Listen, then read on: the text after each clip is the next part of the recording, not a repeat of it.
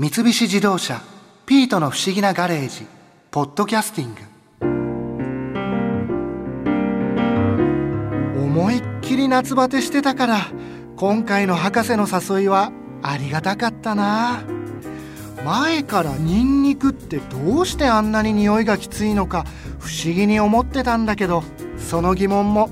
日本大学生物資源科学部名誉教授の有賀豊彦先生の話でよく分かったし自然には必ず理由があるんだな。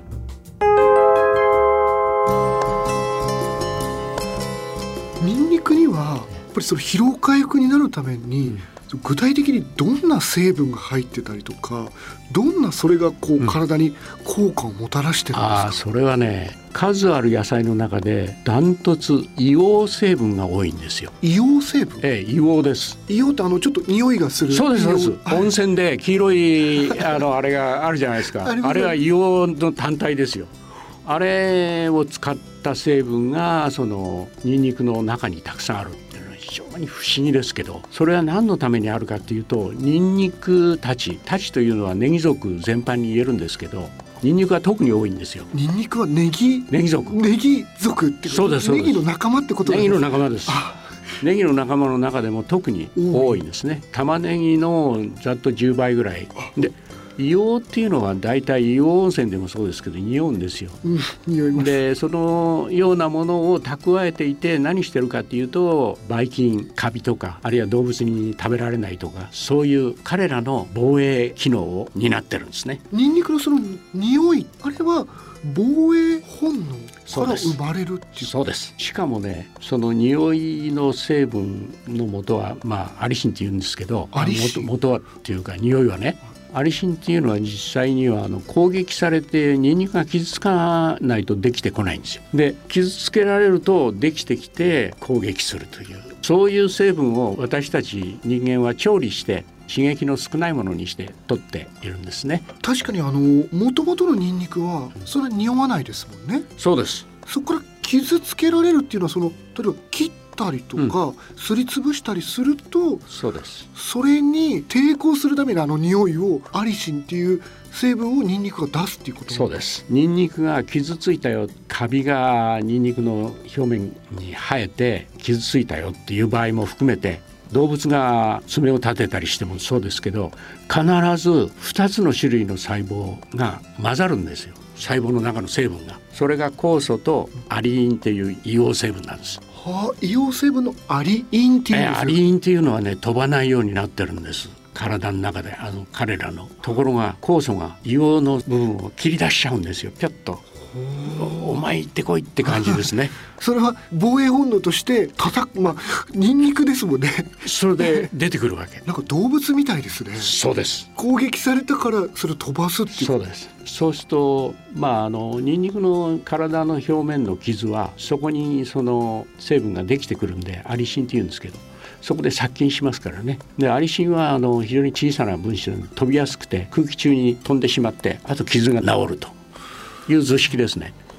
あの匂いをニンニクの匂いを出してるのもそのアリシンっていうものがから出てるんです、ね、そうです。じゃあそのアリシンって呼ばれる成分が体にすごくいいっていう、うん、うん、それはね実はあのアリシンそのもののが体に働くわけじゃなくて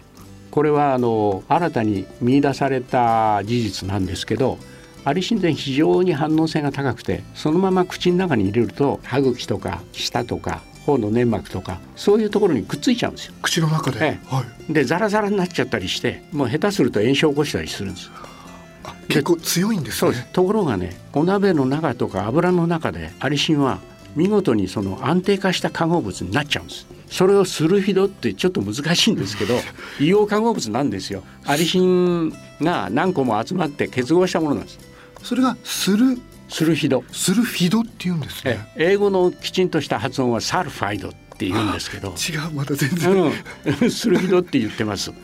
ら硫黄化合物でいいんですけど、硫黄化合物の親玉がアリシンだったんです。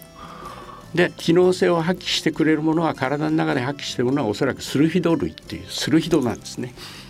あじゃあアリシンではなくて、それがまたスルフィドっていう成分が変わったことによってっってそれが体にその疲労回復であったりいろんな効果をもたらすっていうことなんです非常に吸収されやすい形になって。このスルフィドの状態になればそのアリシンの時のような、うん、例えば口の中にくっついたりとか、ザラザラするっていうような、うん、それはないです。あそれもなくなって。殺菌作用もほとんどもうないんですけどそういうものは置いといて血液サラサラになる作用とか元気にする作用とか血圧を下げる作用とかほとんどがスルフィドについて証明されています。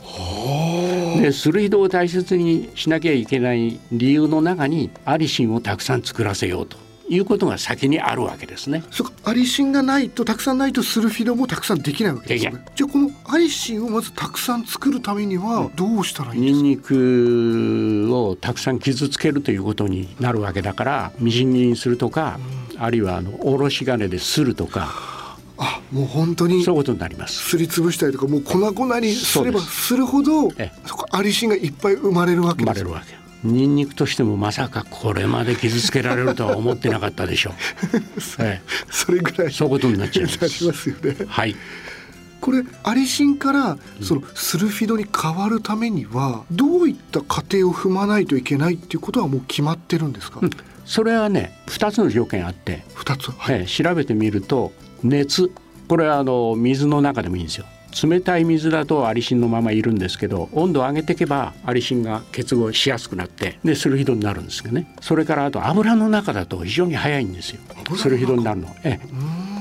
だからニンニクの刺激を弱めるすなわちアリシンを決してする人にするためには油が非常にいい役割をするっていうんですかね。だからなんとなく中華料理でこうバーッと油使ってますよ。炒めたりとか揚げたりとか。そうそうイタリアなんかだとアリシンのままこうスライスしたやってます。置くのに、はい、後でオリーブ油かけちゃう。そうするともうあの刺激が見事に抑えられてスルフィドになる。あれはそのスルフィドっていう成分に変えてる作用もあるわけそうです。食べやすくするっていう。今ちょっとふと思ったんですけどあのニンニクの丸揚げみたいなのあるじゃないですか、あれはアリシンは生まれてないです生まれてません。そうですよね。そうですところがそれもですね実はアリシンの前の物質はアリインって言うんですけどアリンを食べさせる実験、まあ、同時実験は多いですけどすると見事にニンニクの機能を発揮するんですよ。え？そうなんですか？じゃあアリシンに変わる前のアリンの状態でもそうです。体の中でスルヒド類に変化することが分かってます。だから結論として僕はそのニンニクの使い方で何でもいいから食べろとか言ってるんですけど、その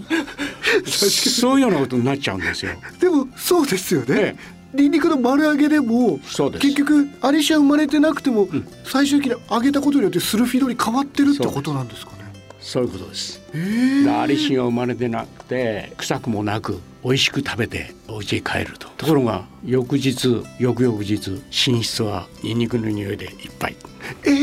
ー、その場で匂ってなくてもやっぱり後々来るものなんでそうです。体の中で血液中にスルフィド類が証明されるんで、うん油で揚げたニンニクも。結局匂いから逃れることは難しいっていうのは結論なんですけど。例えばなんですけど、ええ、この匂いの残り方みたいなものって、あもう全然違います。変わってくるんですやっぱり。スルヒド類は非常に早いです。早いって極端な話3時間以内ぐらいでほとんど体外に出てしまう。ほだから油で揚げた人の場合には3時間ではとても出てこなくて10時間以上かかったりしますよね。じゃあやっぱり先にこうスルフィドの状態になったニンニクを食べた方が、まあ、その時は匂うけど、うん、でも匂いが消えるのは早いっていうこと、はい、そうです。なるほど。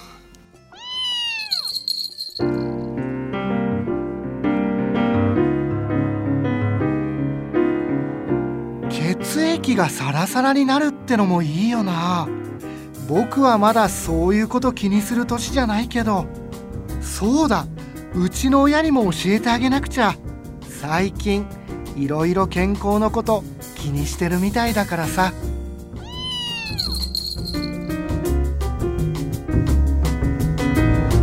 三菱自動車「ピートの不思議なガレージ」ポッドキャスティング。このお話は「ドライブ・アット・アース」三菱自動車がお送りしました。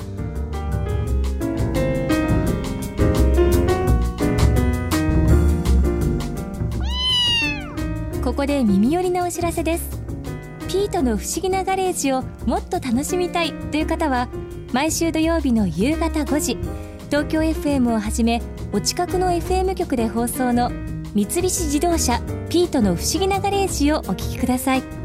外に出かけたくなるとっておきのお話満載でお届けしています。